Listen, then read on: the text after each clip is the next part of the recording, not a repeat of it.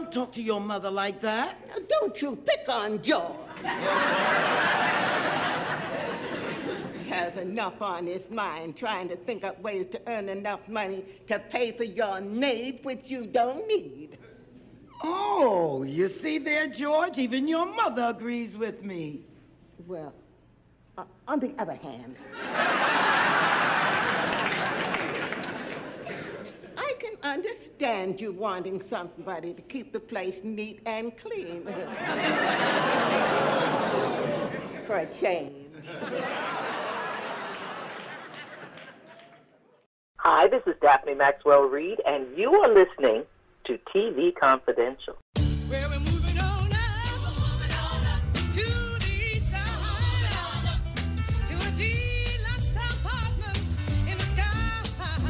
Ed Robertson welcoming you back to the Confidential radio talk show about television that is happy to bring you part two of a conversation that began last week with award winning writer producer Jay Moriarty. Jay, along with his writing partner Mike Milligan, spent seven years as a staff writer, producer, and later showrunner of The Jeffersons. The Jeffersons, the long running sitcom produced by Norman Lear and starring Isabel Sanford and Sherman Hemsley. Jay also wrote for other Norman Lear shows, including the famous Draft Dodger episode of All in the Family, as well as episodes of such shows as Good Times, Maude, That's My Mama, The Royal Family, and What's Happening. Jay's memoir, Honky in the House, not only takes you inside the writing room of the Jeffersons, but reveals how a white dude from the Midwest can make a living writing and producing quote unquote African American shows with research, empathy, and imagination but not necessarily in that order. Honky in the House is available online at Amazon.com, wherever books are sold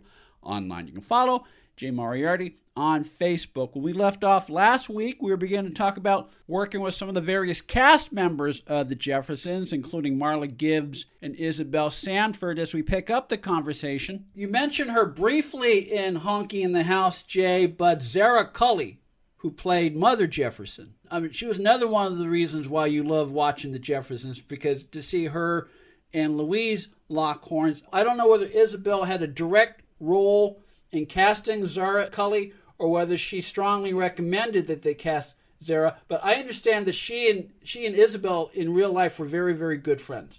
That's true. Yeah, they both uh, have a, a, real acting past in plays. In fact, uh, Zara Zara Cully uh, was an acting teacher and acting cook. Yeah, I, you know I wasn't around when Zara and, and Isabel were actually cast, but it's my understanding that Isabel did recommend Zara. In fact, Zara had actually said to her, "If you ever get a chance to, uh, you know, have me play your mother, uh, I could play your mother." And so turned out they could do that, and they, you know, of course they went head to head the characters on stage, but they were very close, and uh, everybody was was sad to see Zara you know, she finally, I think she was like 86 when she passed of, of cancer. She was not well for a while, you know, but the guys would still have her. Dominic Don used to say, uh, "We wish we could uh, put her on a, on uh, wheels and then roll her on and off the stage," you know. But she was great with delivery. If you notice the last couple of shows she was in, she we had her seated at a chair, you know, on the kitchen table and stuff because she had trouble walking. But yeah, she was a real, real loss to the show and a real plus. And big Jefferson fans out there who big fans of Mother Jefferson. You know, they all know what her favorite drink was, Bloody Mary, and how they just love the fact that stuck up for her son about everything. You know, he was never wrong. You know, we did do an episode where Jenny and Lionel get married, and then Jenny and Louise becomes the mother-in-law. So Louise, they had Louise versus Jenny, I think was the title of that episode where she becomes a mother-in-law. Yeah, there was a lot of, you know, at Zara's uh, funeral. I mean, all the, the cast was just a great, you know, Frank Cover, who played the honky, and Roxie Roker, who played uh, Helen Willis. Just wonderful people, wonderful actors. Paul Benedict, who played Harry Bentley, who's a well-known director and actor on, on Broadway. A lot of people think, think Harry was a, the Harry Bentley character was British. Paul was, you know, he's an American actor. Roxie Roker, by the way, uh, Lenny Kravitz's mom, you know, mm-hmm. Lenny Kravitz, who's now Lenny Kravitz, yes. uh, was just a kid, you know. He was a little kid hanging around, you know. In fact, I remember Lenny saying they, they moved out here when he was 12 years old. His mom was going out to do this pilot. They didn't know how long they were going to be out. They moved, uh, they, the first place I lived was in Santa Monica. And Lenny said when he got up, he was kind of, he didn't want to leave New York City. He gets up in the morning and he goes outside and he says, where are all the people? Like, you know, Santa Monica is a lot different from New York as far as people being on the, the streets. But uh, it was a wonderful cast. Charlie, the bartender, too. I don't want to forget Charlie. Oh, uh, Danny Danny Wells, Danny Wells, yeah. very talented actor, good comic, you know, and uh, it was a good group. And there are many great stories about that good group in Honky in the House. Honky in the House, writing and producing The Jeffersons by our guest Jay Moriarty. You can find Honky in the House Amazon.com, wherever books are sold online.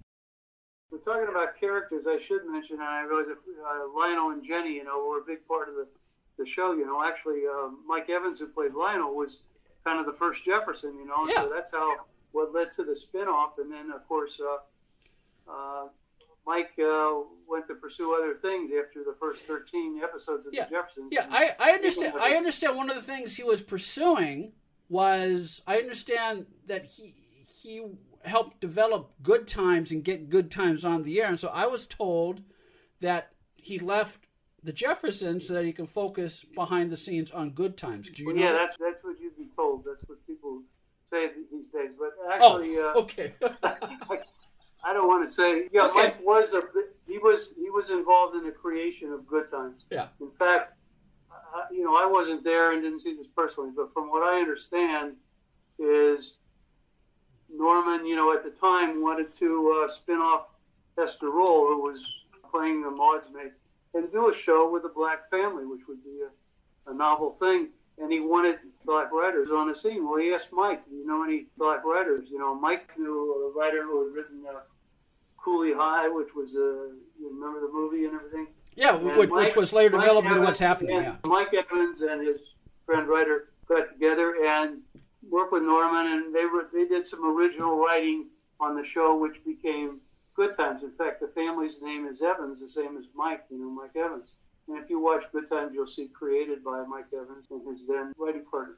But by, I think after first episode, though, Mike really wasn't involved in, in writing any of Good Times. You know, why Mike left, it was my understanding at the time, and you know, only Mike would know for sure, but he's not around anymore. Mike Evans, he, he died, you know, like in the early 50s when he was a pretty young guy. But uh, I, I thought he was just wanted to pursue other acting kind of things. Okay, so we, we, we could add that to the list of things that you debunk in Honky in the House. Honky in the House, uh, Jay Moriarty's memoir behind the scenes of writing uh, and producing The Jeffersons, which Jay did for seven years along with his longtime writing partner Mike Milligan. I, I just want to I keep uh, Berlinda Tolbert. What a great actress she was, Yes. and, and what a joy to have around she was, who played Jenny on uh, the show. And I, I, want, I didn't want to fail to mention uh, her contribution to the, the show. And you can read about Berlinda Tolbert and all the other cast members in Honky in the House, uh, writing and producing The Jeffersons by Jay Moriarty, which you can find right now, Amazon.com. Stay with us, folks. We'll be right back. This is a basic question. I always like to ask it. Why is it that writing for comedy requires two people? I mean, there, it's always it always seems to be done in, in, in tandem. Well, I'll tell you, in, in the early days, which I guess were the 70s when, when I started out, um, they liked hiring teams. So, um, as I mentioned in the book, and I addressed that subject, but uh, that's what I got to the point. It took me, uh, when I first came out, it was like four years to finally, I knew nothing about uh, writing. You know, I knew I wanted to write for television, but I didn't know anything about it. There was no, when I was in college, Xavier University, know, I, there were no courses in, in film writing or writing for TV or screen anything like they have today. So when I came out, it took me like four years to figure, and, and I figured you needed three things to make it in writing comedy for television. One is a spec script, two is an agent, and three is a partner. And they like to hire teams. And also, when you're working on comedy, it's good to have somebody that bounces off. You know, this is funny. You know, if you tell a joke in the forest, is it funny? I mean, I don't know.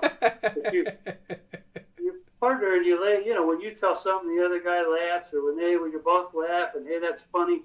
And then also is, you know, and when I end up producing, when I would get scripts from agents, and I would always look for a script with two people on it as opposed to one. Figuring uh, I get two for the price of one. You know, you hope one of the guys isn't crazy at least, Mhm. and you and that's that's the thing too. So when you ride with a partner, you you pretty much have to share the money, but you can move a lot faster with a partner too. Like you know, once Mike and I got in and could do things, and when we end up producing and running the show, it's all really good to have a partner to, okay, you take care of this, I'll take care of that, this kind of thing, you know. And uh, it, yeah, it's just a big thing. But nowadays, it's a little different when you're room writing. Everything is room written. If you read, uh, Honky in the House, you'll see that in, the Norman's in those days, in Norman shows, there were no writers' rooms per se. You know, we get together maybe and give notes on things, but uh, it kind of went up the chain. You know, you guys write the first draft, second draft, we'll give you notes, and then we'll take it from here. And you know, um, we didn't sit around in a room today. They sit, you know, twelve guys in a room, and uh, you know, two guys might not say anything, and uh, you, you ruin a dynamic. A lot of times, I mean, I've known writing teams where one guy doesn't talk much, and the other one does, and I, a person just looking and say, well, why don't you get rid of that guy that doesn't talk? Well, in the room. In other words, they have their own dynamic Yeah. in a room. Writers, what I found out is, you know, I've written on a lot of shows now where we have writers' rooms, but a lot of the best talkers uh, are not good writers. If Yeah. you send them off to write a write a scene and they come back and like, what's this? But in a room, they're talking. So I've always kind of, you know, it seems like an oxymoron to me to have a writer's room. You know, writing is usually, I mean, look at drama. You know, you write screenplays or books come out of one guy. You know, um, so you get a bunch of people together, and uh, I don't know. Hopefully, you'll get a good a good broth. But you know what they say about too many chefs. Plus, it takes longer. You got you're sitting there till three in the morning. Everybody, you know, two guys get it done a lot faster. And I believe it was your friend Ted Bergman who said, uh, he's that's one of the things he talks about in his book. Um, In his book, yeah, Uh, Confessions of uh, of a, of a rogue writer. comedy writer. He talks about the the lack of wisdom of trying to stay up until three o'clock in the morning to rewrite something because nine times out of ten, something that's funny at three o'clock in the morning is not funny at nine o'clock when you're sober and awake and full of coffee. And there's there's a It's One of the many good points he makes in his book. Yeah. Yeah.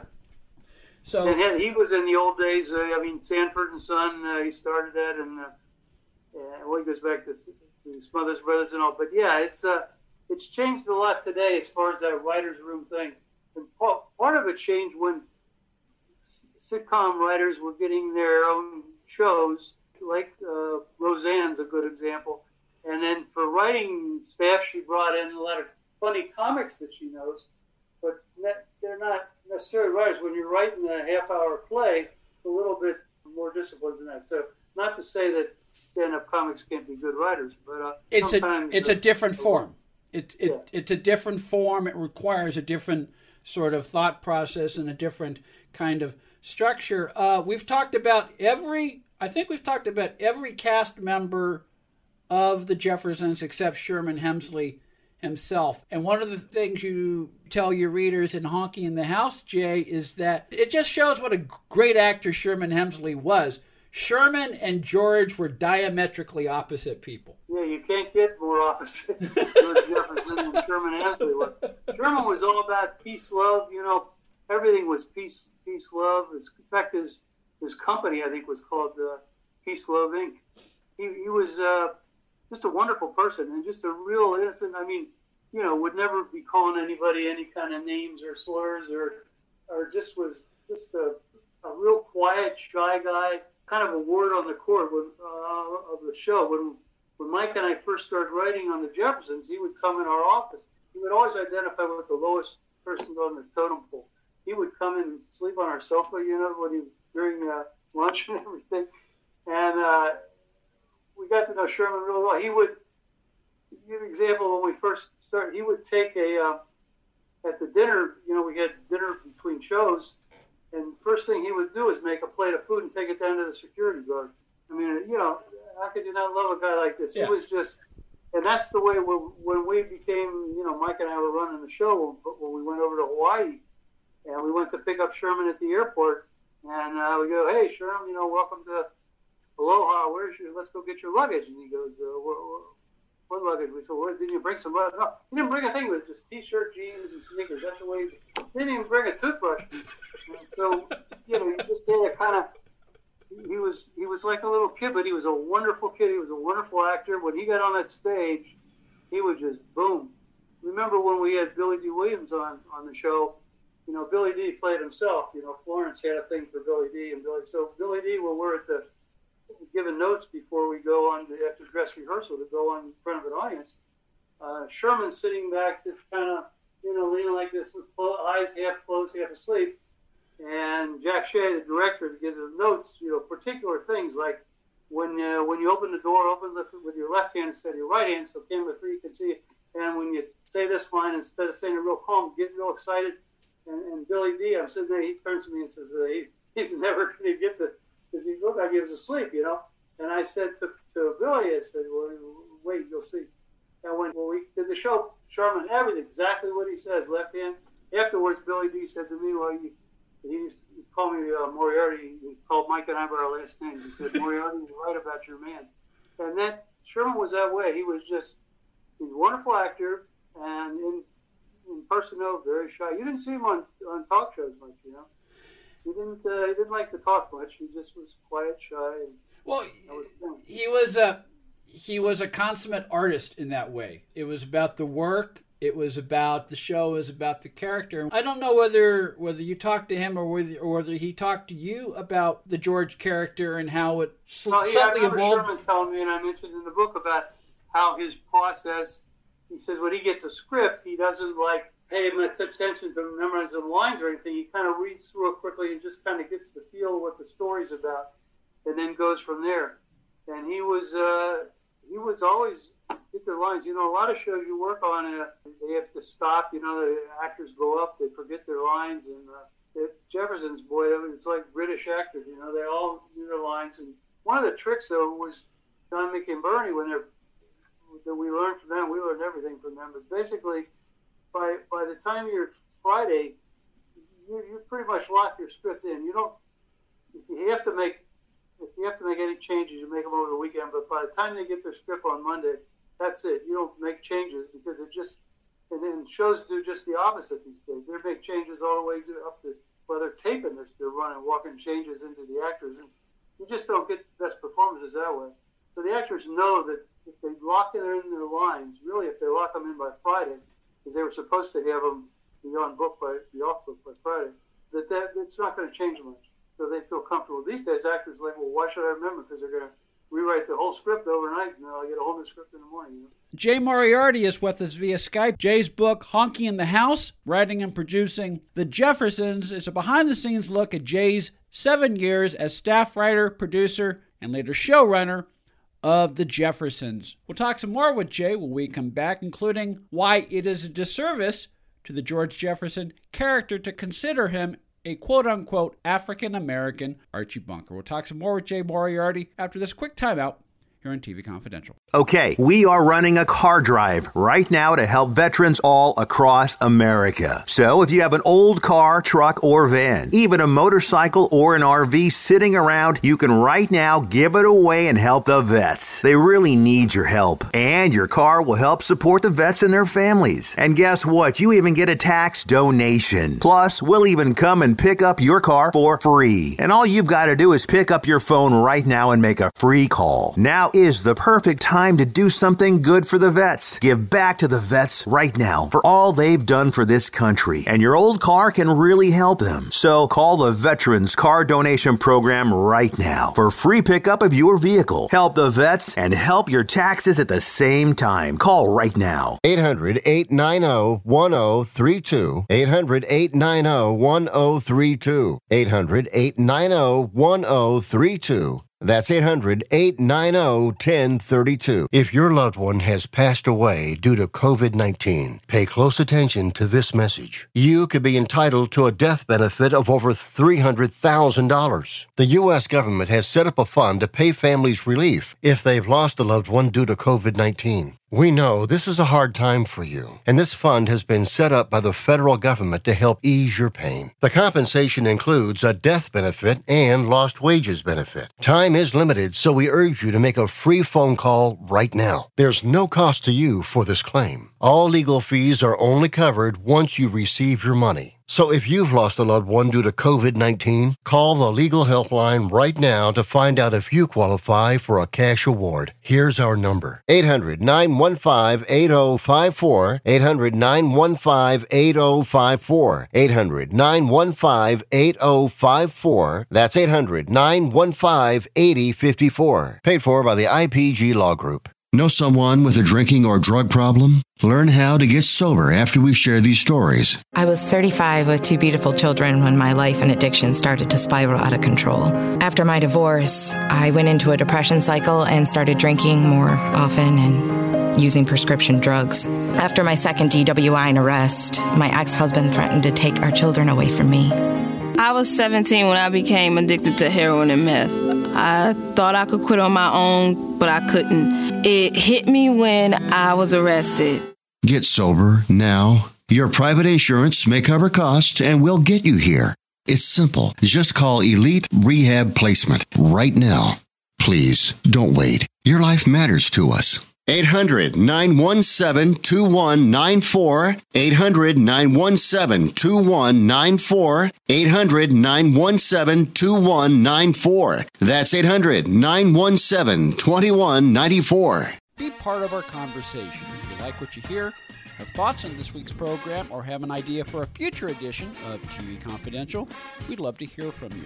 You can email us at talk tvconfidential.net, talk at tvconfidential.net. You can also message us at facebook.com forward slash tvconfidential, x.com forward slash tvconfidential, or at TV Confidential on Instagram. And if you're listening to us on the TV Confidential podcast, please be sure to hit the subscribe button. This portion of TV Confidential is brought to us by our friends at Front Porch Realty, the community of realtors in the Northern Bay area of California that is committed to finding the solution that is best for their clients. Whether you're a first time home buyer or looking to sell or lease your property in Northern California, call Karen Strain at 415 886 7411 or visit frontporchrealtygroup.com for more information on how they can help you.